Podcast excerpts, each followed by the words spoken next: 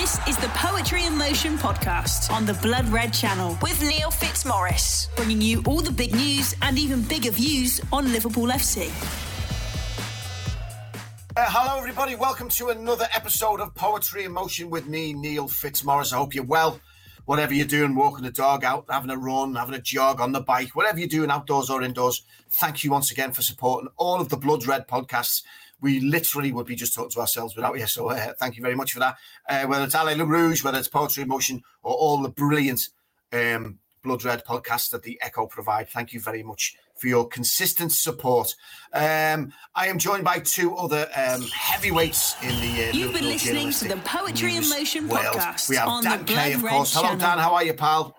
I thought I'd lost a bit of beef actually, but uh, Poetry yeah, in I'm- I'm Motion on the just Blood back towards Red the channel. Cruiserweight and heavyweight, but yeah, not too bad. Made up with the the win last night. Lovely to get qualification boxed off with two to spare, and we can concentrate on that league for a bit now. Absolutely. I was talking heavyweight in reputation and stature, of course, not waistline. Uh, Mark Wakefield joins us as well. Hello, Mark. How are you, pal? I'm all right. I'm definitely heavyweight when it comes to waistline, but uh, other yeah, apart from that, sound mate, absolutely sound. I'm not going to judge, son. I can't. I can only see it from the shoulders up, so whatever. you know, if it was a blind date, I wouldn't be disappointed. Uh, listen, guys, let's talk about the mighty Reds. Uh, we've had lots of. The last time we had a we had a pod, uh, the last Poetry Emotion pod, we were just about kind of gearing up for the Man United game. What a dream that turned out to be. I mean, look, I've always had this thing, guys, where I go to ever since a kid, whenever big games came up, United's well, you know, latterly the cities of the world, but never really. Um, certainly derbies, important games. I would always go to bed and try and manufacture a dream. That Freddy Krueger thing of trying to dream without him. It would always be I'd lie, I'd close my eyes. I mean, this is from a kid up to up to the night before the Man United game the night, and I always sim- I I kind of make up a scenario where we're three or four nil up, and everything goes in, everything every touch goes in, and everything, and I just and I drift off to some wonderful sleep. Uh, it very rarely comes comes uh, out that way. But uh, against United, Dan Kay, uh, you know, nightmare land for United, but absolute dream world for all those Liverpool fans. Certainly there who can boast, you know, that they were there that day, but everyone watching around the world and certainly at home. Uh, what a performance and, and what a wonderful result. It really was very special, Neil. I, w- I was lucky enough to be in the away end at Old Trafford. Uh, was it ten or eleven days ago? And even though Liverpool have played twice, the three times since then now on the back of last night, it's still. I think I'm still digesting it. It's still kind of sinking in. I think it's only really as the season goes on and you kind of look at the, the full context of it that uh, you know the the real weight of what Liverpool accomplished that day will will become clear. I mean, you know, five 0 was wonderful. It, let's have it right. It could have been ten. It maybe should have been a few more than that. That being said, five 0 at Old Trafford does not happen very often. It, you know, it, it- literally the first time it's ever happened there. We've only ever beaten Everton away five 0 once, the, the famous uh, Rushy game in, in 1982, um, and it was. It, it, it, it, I think you summed it up perfectly. It really was like a dream. Um, you know, I worked it out um, a couple of days afterwards. I think that this was the 21st time that I'd attended that fixture at Old Trafford. And I've seen a few good wins, you know, in, in the past there, the 4 1 under under Rafa, the 3 0 under Rodgers. But they always kind of felt kind of like a win in isolation. And there was always that little, as buzzing as we were, traipsing back down the M62 back to civilization, as I always like to call it. You always kind of thought we might have won the battle, but will, will they win the war? And, you know, and that you know, tended to be the case back then. This was different. You know, we went down there knowing we were a far superior side to theirs, but there was again there was this little thing in the back of your mind. One of the kind of anomalies of this fixture is it, often the weaker team tends to do well. You know, when we were great in the eighties, we, we could hardly beat United. Similarly, when United were ruling the roost in the nineties and the two thousands, we had a great record. Gary Neville was, was making great play on Monday Night Football a few days, you know, the week before that. Carragher's nervous. He was fancying himself, but for you know, from literally the first couple, the first couple of minutes, once, uh, and obviously, you know, that big chance that Bruno Fernandes had after two or three minutes when it was still nil nil. Moments like that change games, don't they? But from the minute we carved them open with ma- ma- magnificent goal from back to front that, led, that ended up with Salah and catering, it was just a procession. And you know, I think the overall, you know, the first couple of goals were of greeting the away end with a fair degree of, you know, the usual intensity and limbs and, and people going off their heads. After that, it was just laughing. People were just in bulk. You couldn't believe what we were seeing in front of us. Um, so I'm sure we'll get on to Brighton and everything afterwards. In, in, I, like you, I was there on, on Saturday as well, and, and was a bit concerned by that, by that second half performance. But when you take yourself out of it a little bit, I actually kind of came to the conclusion that maybe it wasn't the worst thing in the world. A little bit of a reality check like Brighton, just to keep the feet on the ground, because obviously, inevitably, there were a hell of a lot of plaudits and, and justified plaudits coming Liverpool's way after that absolute annihilation of our bitter rivals from down the East Lancs. Yeah, absolutely, Dan. And Mark, it was one of those things really where when you Dan mentioned the weaker team often doing well, but when you looked at United on paper, this is a, this is a, a very expensive, very uh, uh um, you know put well put together team, if you like, on paper with your Ronaldo's and your and your, I know Pogba didn't go until the second half, but this was as strong basically as United gets, really, wasn't it, on paper when you look at them? And it was a capitulation, wasn't it? It was it was uh they were just played off the park and you know, it was it was ten around the nine or ten minutes before we put our first stamp on the game with a goal, and it, it was just one way traffic, wasn't it? They were like Dan says, first opening move when they they did that lovely little move and swept it across, and then Fernandes blazes it. Um, and then you kind of thought, oh, it's going to be one of them afternoons, but it was just um, it was just such a domination for Liverpool, wasn't it? One of the goals we scored, we only had ten men on the pitch because then Keita had briefly gone off and was waiting to go back on. I mean, it was just an annihilation, wasn't it? A wonderful spectacle for Liverpool fans. Yeah, absolutely. I mean, I think if ever you needed a, an example of Liverpool being a team and Man United being a group of individuals, I think this this is pretty much it. You know, just take it in isolation. Players that United had, you know, like Ronaldo, Fernandes, you know, Rashford, all those guys that they had on, you know, they absolutely could arguably be world class players in their own right, but you know, they don't seem to be a cohesive unit like on a regular basis. They could turn up in the odd games and have the moments like they have done in the games before that. But what Liverpool did and have proven to do is they have that collectiveness and as a group. And you know, we'll t- get on to Brighton, but um, the night again, what it showed for me. I mean, well, you just got laugh. You were laughing towards the end. I think that arguably the funniest moment of the whole game was Ronaldo's goal being disallowed for offside. Which you know, you're watching it, it's absolutely it is a very very good goal and unfair. Well, obviously it was offside, but it was harshly done to be ruled that because it was a very good finish from him. But you know, it was just just wasn't didn't seem real. You know, me me personally, I, I don't celebrate goals very often these days because of VAR, and that's a whole other conversation. But you know, the first two goals, you were just like couldn't believe it, and then when Salah scores, that's like being like, yeah, that's when the celebrations properly for me personally started coming in because it just started getting beyond the bounds of ridicule. Because you know, as a fan who grew up like in the late nineties or probably early 2000s when I started probably remembering football, you know, it's always been United have been always levels above us, and then the last few years it's we've replaced them in that. But um, yeah, say five 0 is like it's never happened in what is it over hundred years, if ever, um, at that place. So I doubt it'll ever have ever happen again. You know, that game will go down uh, just like like the Rushy game in, in '82 against Everton. This will be remembered in a similar way, but you know, in terms and in years to come, that will be seem real. But as of right now, it still just doesn't feel right. You know, I'm I don't know how many times people have watched the highlights. If you like myself, I've watched it about a million times since then. You just watch it and you just think, especially the first couple of goals, you just think, what's going on? It just seems like a training exercise. As like the fourth goal, I think it's when, uh, like you said, when we were down to 10 men, you just seem like they're just walking it in. And, you know, I'm sure United will have the highs like they got out of trouble again against Atalanta the other night, and they'll probably do that a handful of occasions between now and the end of the season again while Solskjaer's still there. But yeah, in terms of difference between the two teams is one plays as a group and one plays individually, and that was never more evident than that day at Old Trafford. Yeah, absolutely. And, and, and well, Dan was saying as well, it could have been seven or eight nil. It could have been more, and thank God it wasn't because five just about keeps him in his job.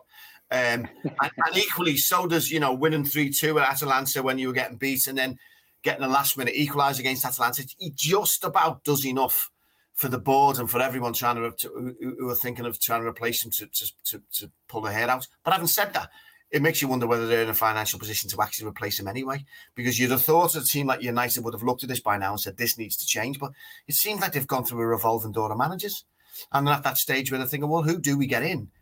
Who's, who's not going to cost us a fortune? Conte has been seized upon by Tottenham. Unfortunately, Nuno, I really like as a person. It, does, it hasn't worked out here. Even, even after four months, you don't get that much grace in football, do you? Um, he's getting replaced by Conte. It's going to cost a lot of money, 100 million pounds. He reckons transfer budget already. He's been he's going to be given Although January windows are very, uh, uh, you know, notoriously bad to buy anyone from anyway.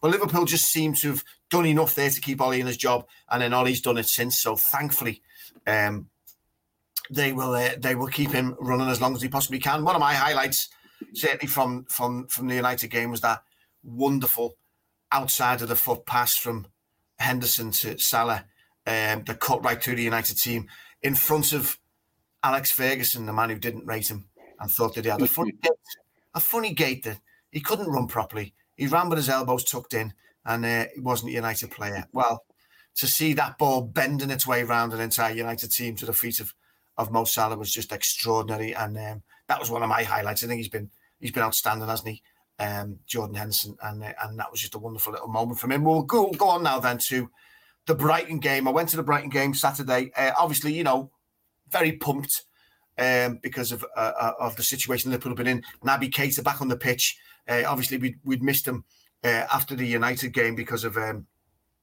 because of that injury or the, the, the, the tackle from Pogba.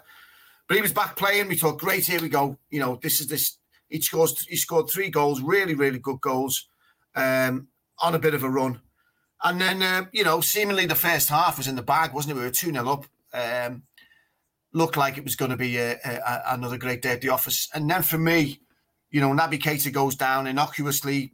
I, I, didn't even see the instance, as I said before. I looked down at my shoes, looked up, and he was landing on the floor.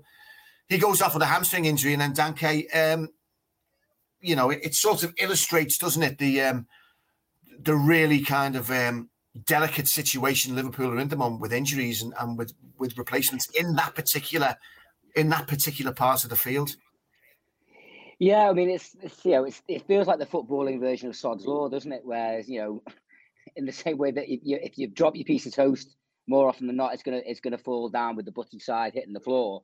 It seems like if you do take a chance and not uh, take a chance and not maybe bolster yourself in an area that that needs it, that's going to be where the bulk of your injuries are going to be uh, are going to happen. Which is obviously, as we all know, as was discussed to the nth degree last season, that's what happened with the defence, and so far this season, that's what's happened uh, in midfield.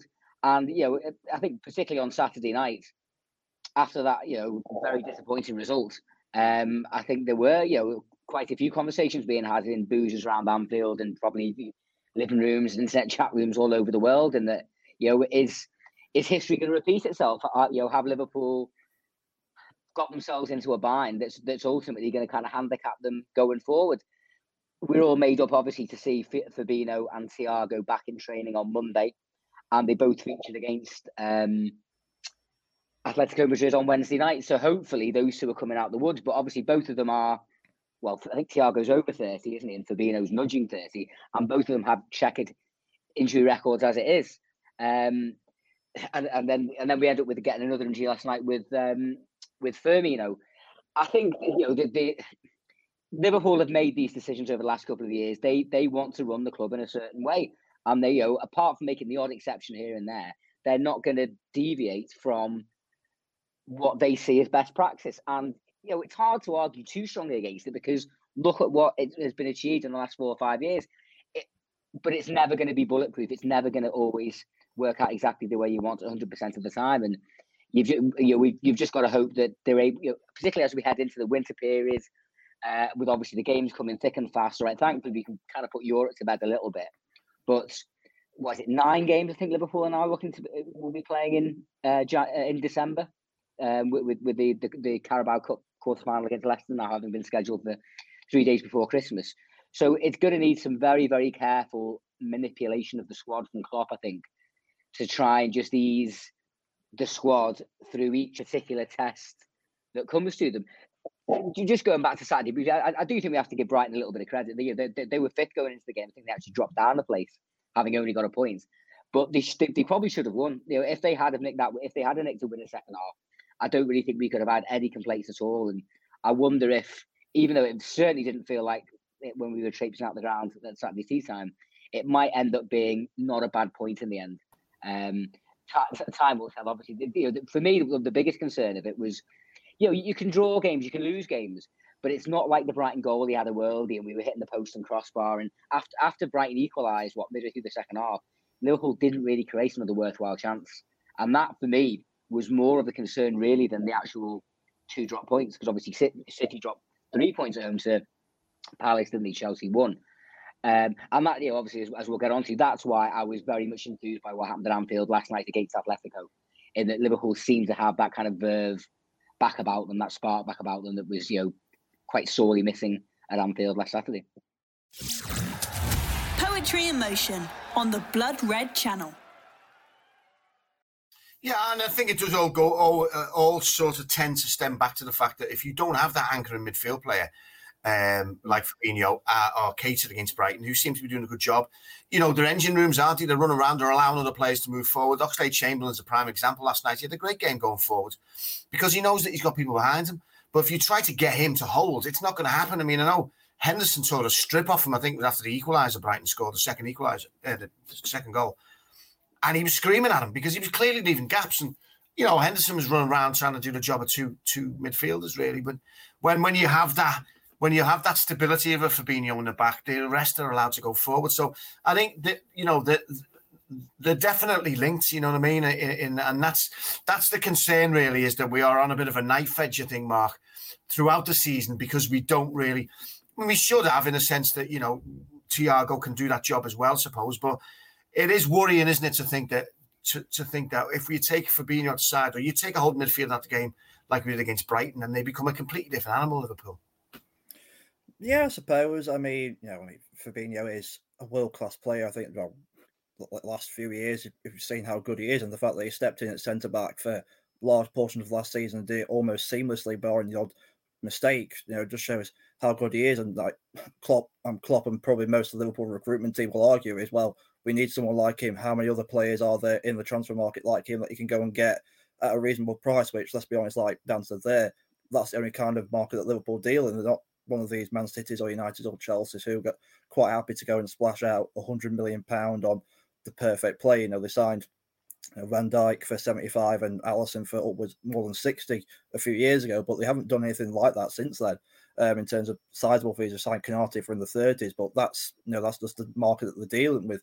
Now, I don't think we can have a go too much about whether obviously been a lot been made about oh should they have signed a Wijnaldum replacement. I mean another thing that's we've seen as well is Firmino going off injured against Atletico. You know a striker was mooted about what we should have needed in the summer, and I think that's probably more of a case right now. I know it's it's a bit unfortunate with the midfield injuries, but you know, Firmino this is his second hamstring injury. I think I think it was his hamstring when he went off against Chelsea uh, of the third game of the season. I think if I'm right, or something like a muscle injury where he went off in a similar circumstance.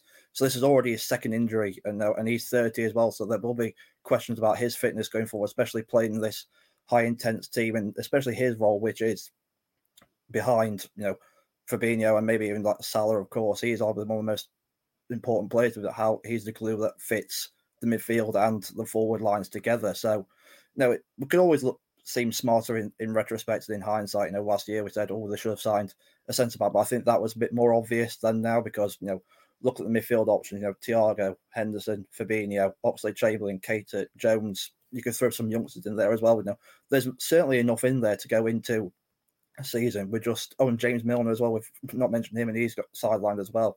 You know, there's enough options there. So it's just, again, sod's law that however many of it is now, have got sidelined at the same time. You know, if one or two get sidelined at a time and it happens over the course of the season, it doesn't get talked about. But the fact that it's all happening at once is why people are talking about it. And you can't plan for, oh, what if five midfielders go down at the same time? Let's go get someone in.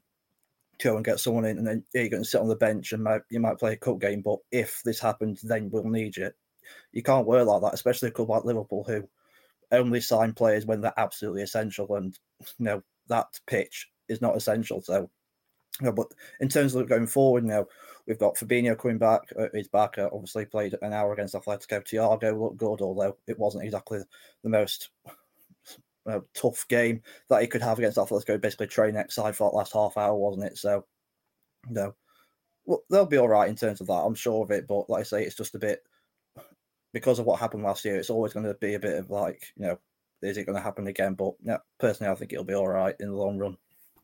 Yeah, absolutely, mate. Well, let's let's move forward positive. I mean, we stormed our way through the last sixteen of uh, the Carabao Cup. You know, probably in everyone's minds the most important cup of all. I think.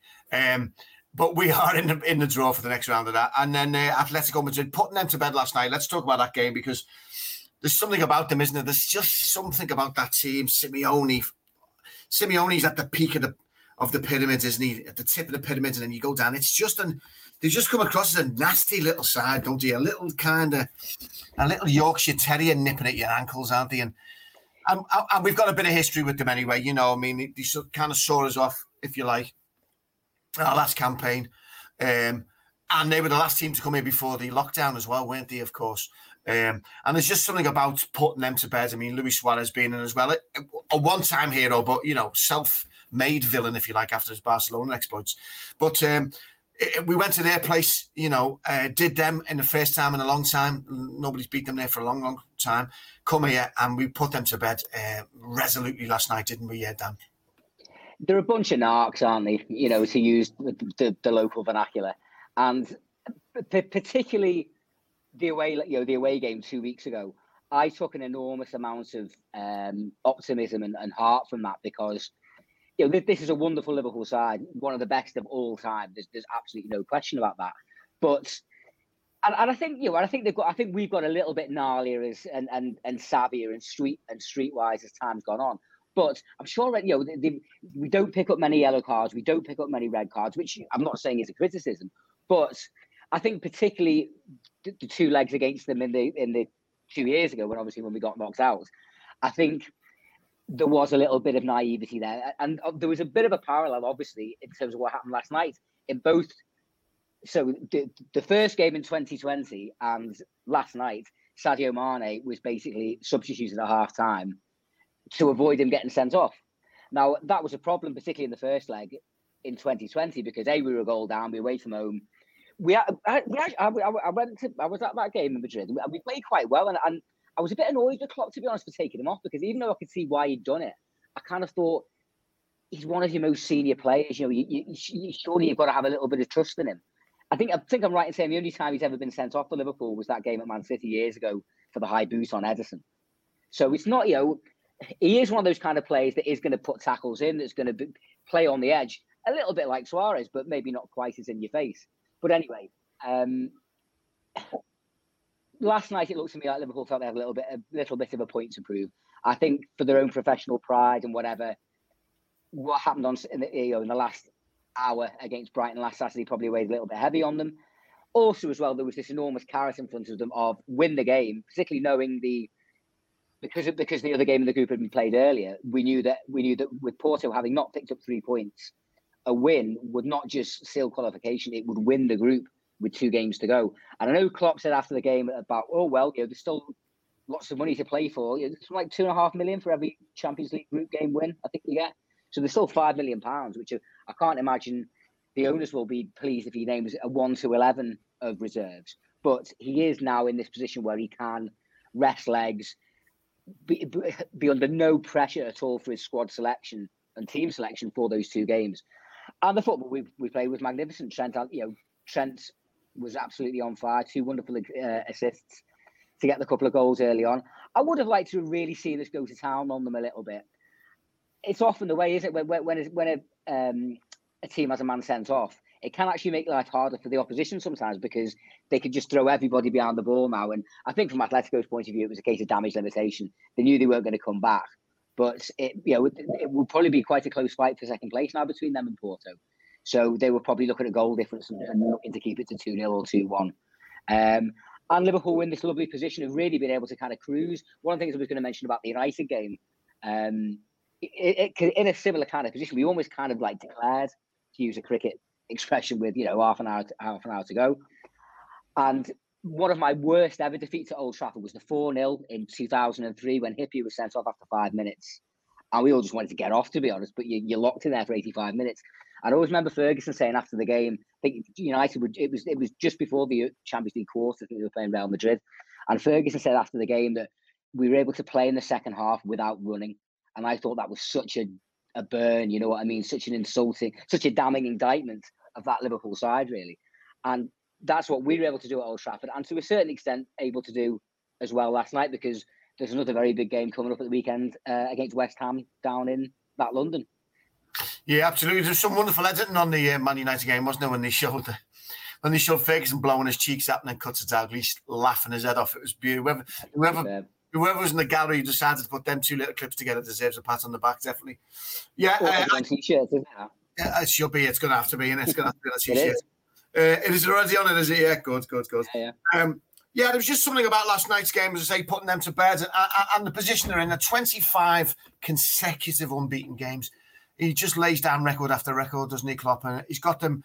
He's got that machine well oiled again, hasn't he? And and and um, it was a real professional performance last night, Mark, wasn't it? When they came, they wanted, they know, they knew the job they had to do as well. They came, and um, and we just from the front foot just just unsettled them, didn't we? And when they go 2 0 down, that's when a desperation of, of a team like that comes in. That's when they're, they're niggling, aren't they? I thought Sadio Mane got chopped quite a few times. The referee was having none of it on, on, on three or four occasions. But um, uh, when that guy went down, when Felipe went down the back of his leg, and then just, I'm still confused as to whether the red card was due to the fact of the tackle and his absolute lack of turning around and acknowledging it and walking away from the referee, or whether the ref just thought that was a straight red anyway. I'm not really sure, but but it was a really professional job, wasn't it? Kept Simeone quiet. Um, Suarez getting subbed off just seemed to tick all the boxes as well because you felt like he'd, you know, he he'd lost his chance to try and get any kind of revenge and stuff, even though he did score, but it was disallowed. But all in all, one of them games where you just go, as Dan's just said, we've got two games to go in the Champions League. He can afford to rest key players, can't he, now? And and and, and that's invaluable with this season, isn't it, Mark? Yeah, just going back onto Simeone, I think, you know, it is very, very satisfying to get one up on him, you know, after how he celebrated at Anfield, you know, with the last game before lockdown. I think he ran, didn't he run down the touchline to the Atletico fans a bit.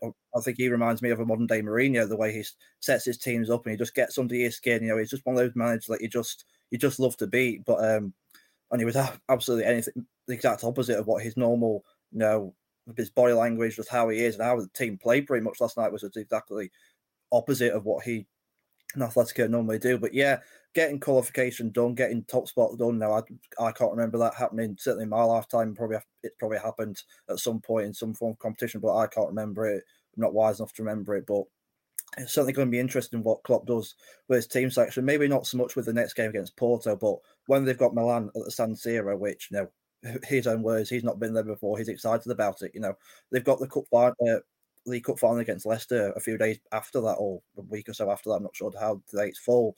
And in my eyes, that's a much more important game because there's actually a trophy on the line there, which you know is with Man City getting knocked out is certainly up for grabs. Like lots, even pretty much every team in that left in that competition will have a, a shout of trying to win the thing. So that is certainly going to be interesting. But then Klopp said it after the game against Atletico. You know, each Champions League group win is worth a couple of two and a half million pounds, which is like what ten times more than winning the whole Carabao Cup together, which is no strange in itself. So it will be interesting where the priorities lie in terms of team selection. Like Dan said, I don't expect him to go one to eleven reserves, um, similar to what he did against you know, Shrewsbury Town in the FA Cup a couple of years ago. I don't expect that one bit, but I expect them to be some form of alteration. I mean, if we go back to last season when they played Midtjylland away and they'd already secured qualification, he's still named a handful of first team starters in that game, and let's not let's not forget.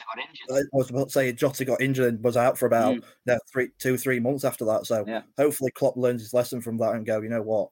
Maybe not every, not all the key players, but certainly the, the main ones who you can't afford to be without.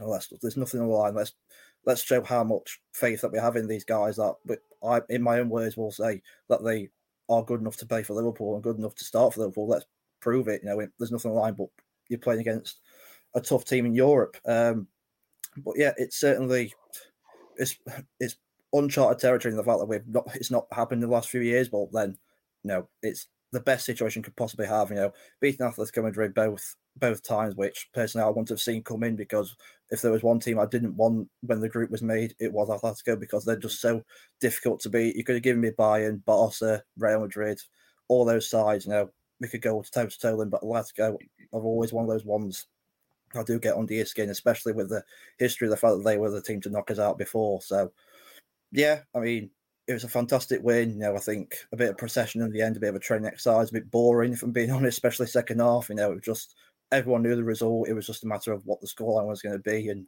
know, I've not a bit of dodgy finishing from uh, Jota and Matip in the last in the second half, which should have probably won by a few more. But, you know, the end of the day, we won the game, and you know, in years to come, we won't remember you know but the missed chances. We'll remember that the top spot was secured, and let's just see who we get when the draw's made, whenever it is in in a few months' time.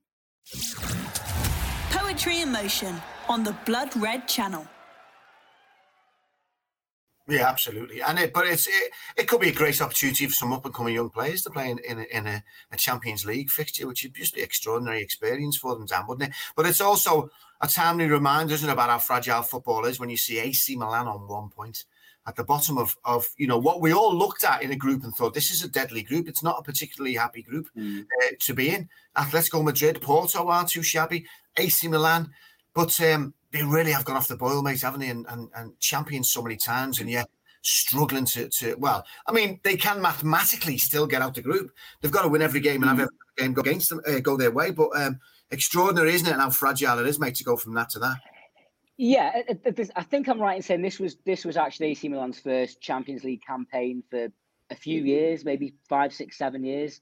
So I think to a certain degree, there was almost. I mean, you know, obviously they are a club. Well, they're only one of only two clubs on the planet to have won more, more European cups than us, aren't they?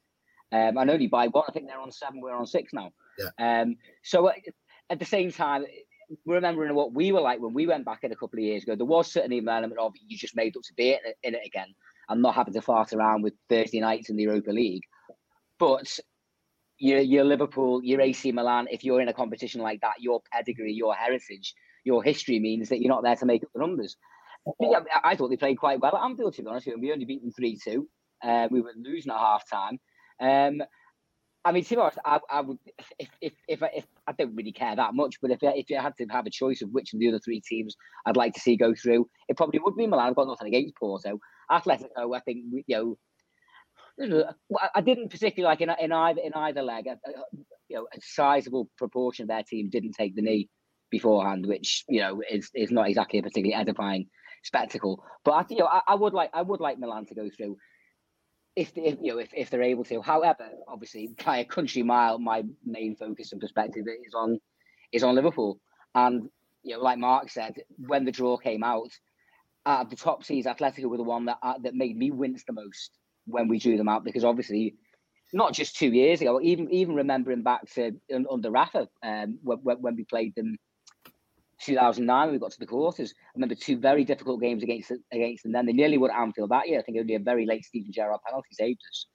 Um, so for us to beat them home and away, you know, then you know they're not Brazil 1970. They're never going to play this free flowing ethereal football that, that people like to see. But they're very obdurate, difficult uh, opposition to play against.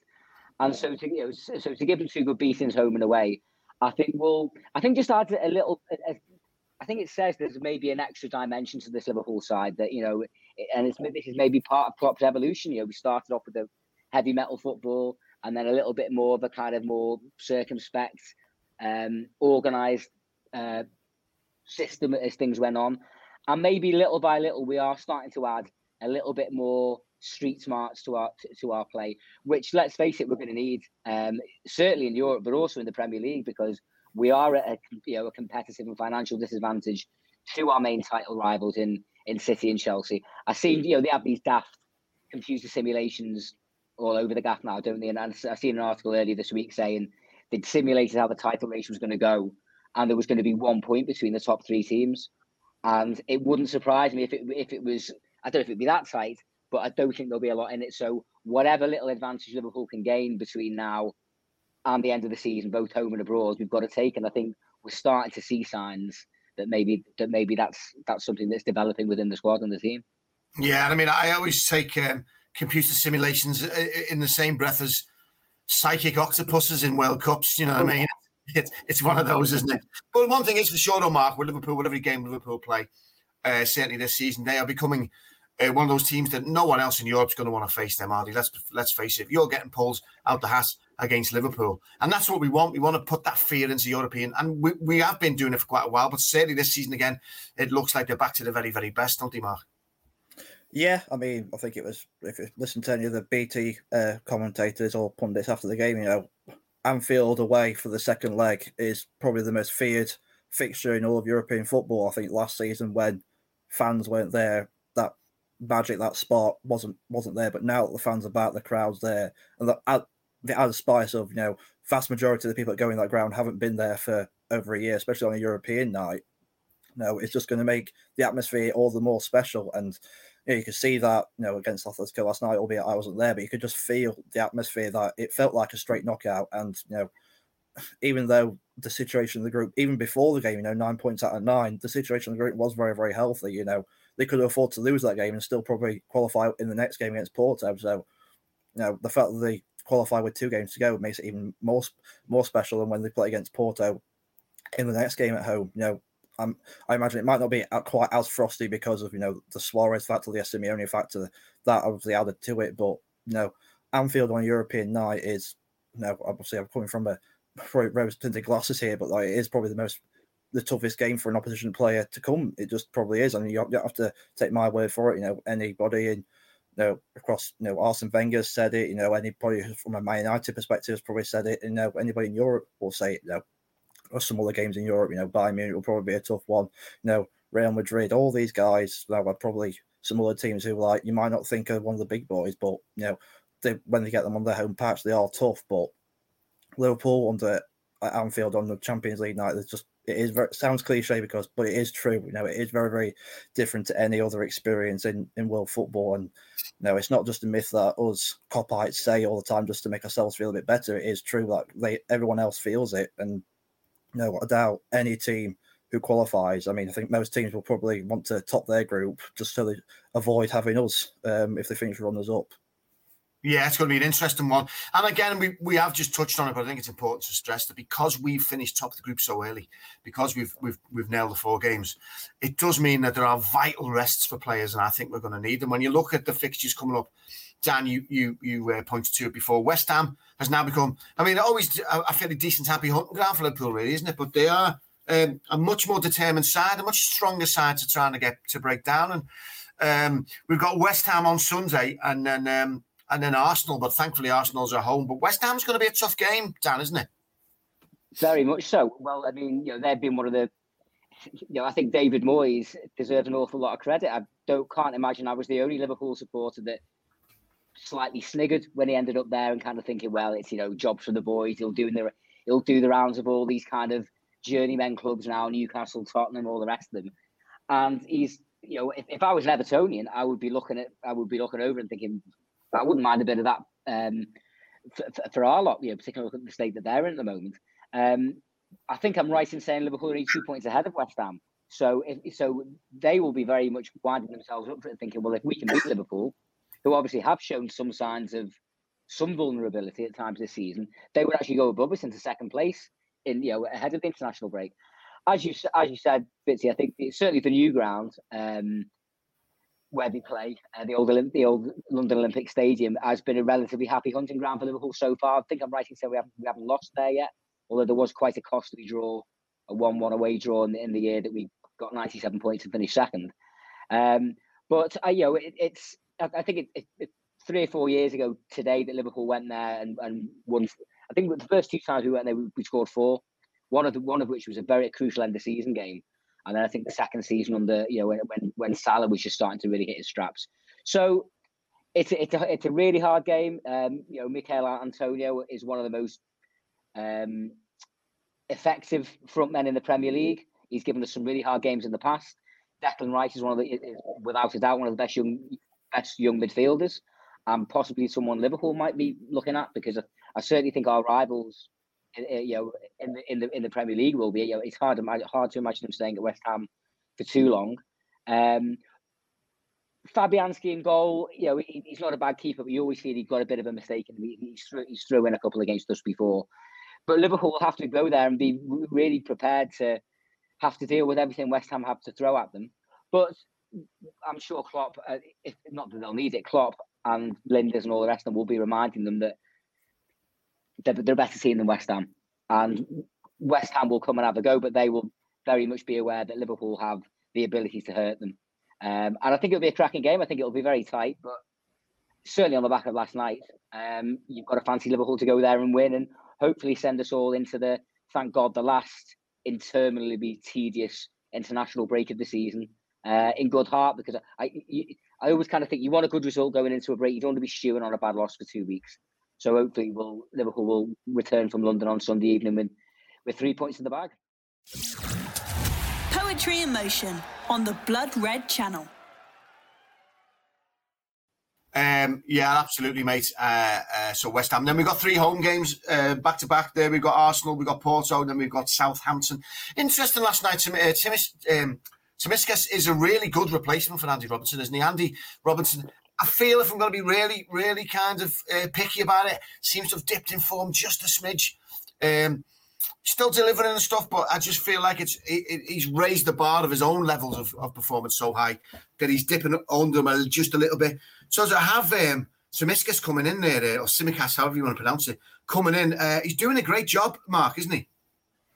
Yeah, absolutely. I think he was probably one of the most consistent performers against Atletico, albeit you know the second the second half was a bit ran at a bit of a canter, wasn't it? You know, it was basically a training exercise. But in the games he's coming before that, I think you know, I think I've seen a start. You know, Liverpool haven't conceded a goal while he's been on the pitch this season. He's played a handful of games. You know, you know, some may not be against the biggest teams, but he certainly held his own. I think you know, having a season where you know last year obviously he came in and you know we didn't didn't play much. I don't think I think he only played about two or three minutes in the Premier League all season. That Robertson played all all the rest of it. Um, no, I mean this criticism of Robert, I think is a bit you know I think it's just because of his high standards and how high we hold him that you know if it dips even marginally below that, that people might get on his back a bit. But I won't be too concerned of that. You know, he has played a lot of football. I know that's an easy, easy way out, but you know he has he has. Um, I think it'd be good for him to to get have a spell out of the team, but I still expect him to to start against West Ham because, like Dan said, there they are going to be you know a very very tough game. Probably one of the toughest games that Liverpool played this season, given that they've already played Man City, Chelsea, and United. Um, you know, them on the home patch, you know, David Moyes has set them up really, really well. I think the addition of Kurt Zouma at centre back has been a massive addition for them. I think since he's gone in, since he signed them from he signed from Chelsea, they've become a different team, certainly much more solid defensively. And you know, Antonio gets a lot of the credit there up front for scoring the goals, but they've got some quality players up front as well. You know, Fornals is a good player who I like Benrahma, Jarrod Bowen, who also has been linked with Liverpool. We'll have to see what happens there. But uh, you know, um, well, I don't expect Tsimikas to start against West Ham, but you know the fact that he is there, the fact the option is there. You know, I think it was in like first two or three years of having Robbo as a as left back. We know basically had to settle with either James Milner coming in or Alberto Moreno for the first two years. So it's certainly an upgrade in terms of the backup. And you know, we've seen some arguments on various social media sites like you now see, oh, is Tsimikas first choice now? I certainly won't go that far, but you know, he's certainly an able deputy that when the time comes to give Robertson rest like last night against um Atletico ahead of a big league game against West Ham on Sunday, you know, he is there and he can do a steady job because not only is he a quality player, he knows the way we play, he knows that what to do as the fullback in that role. You know, there are going to be times when I think against Atletico, Atletico last night, you know, Trent was basically playing as a right side midfielder and it was basically we were playing with the back three. So you, know, you have to be able to play in that system. And Tsimikas now having been there for over 12 months. He's learnt the ropes. He's learned from probably the best left back in the game, and now now he's filling the role perfectly well. And I can't see him dipping too much. And you know, the fact that he's there now just gives much more options, especially when we're crying about you now the lack of options in midfield. Now it's good to have some more in defence. Yeah, absolutely. That's exactly my point, mate. I mean, I don't think for one second he's he's ahead of, of Andy Robertson in the pecking order because Andy Robertson brings much more to the table in terms of just geeing up the team and uh, you know, on the pitch kind of vocals and, and the stuff with Jordan Henderson.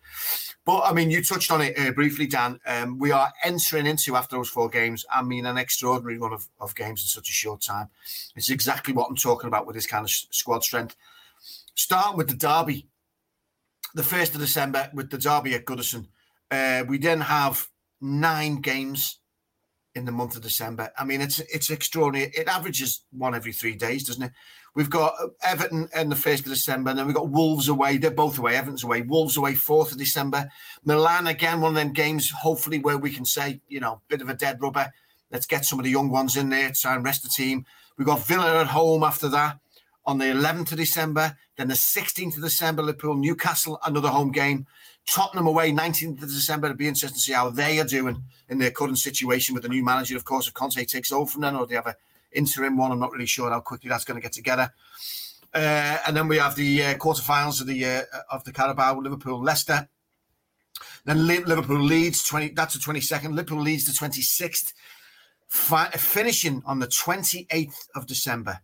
Le- uh, Leicester Liverpool away is it's an extraordinary. And then when you bear in mind, just after Christmas, our first game back, the second of January, is Chelsea away. Chelsea away. Yeah. I mean, they say they say down there's no no such thing as easy games in this league, but that is that is a, pic, a fixture pile up that you wouldn't wish on your worst enemy, isn't it?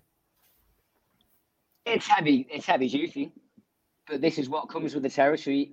If you're a big club and you want to be in the mix for all the top prizes, um, you know, and this is why it was so important for Liverpool to get get Europe sorted last night, so that they can at least take a little bit of the foot off the gas um, in, in that regard. I mean, it'd be really interesting to see what Klopp does with the with the the the, the quarter final of the League Cup, because you know there's a lot of games in January. Um, I, I, believe I'm right in saying that the, the, the League Cup has now reverted back to a two-legged semi-final, which I don't, you know, I mean, and I'm old school. I, you know, I, I like two-legged semi-finals. I like FA Cup semi-finals on neutral grounds. But in the modern game, when so many managers, not just Klopp, don't take the domestic cup seriously, I just don't bringing back two-legged semi-finals isn't going to help, particularly at a time when a the transfer window's open, which is a big bloody distraction anyway, and also all the African players will have will have got off to the African Nations Cup.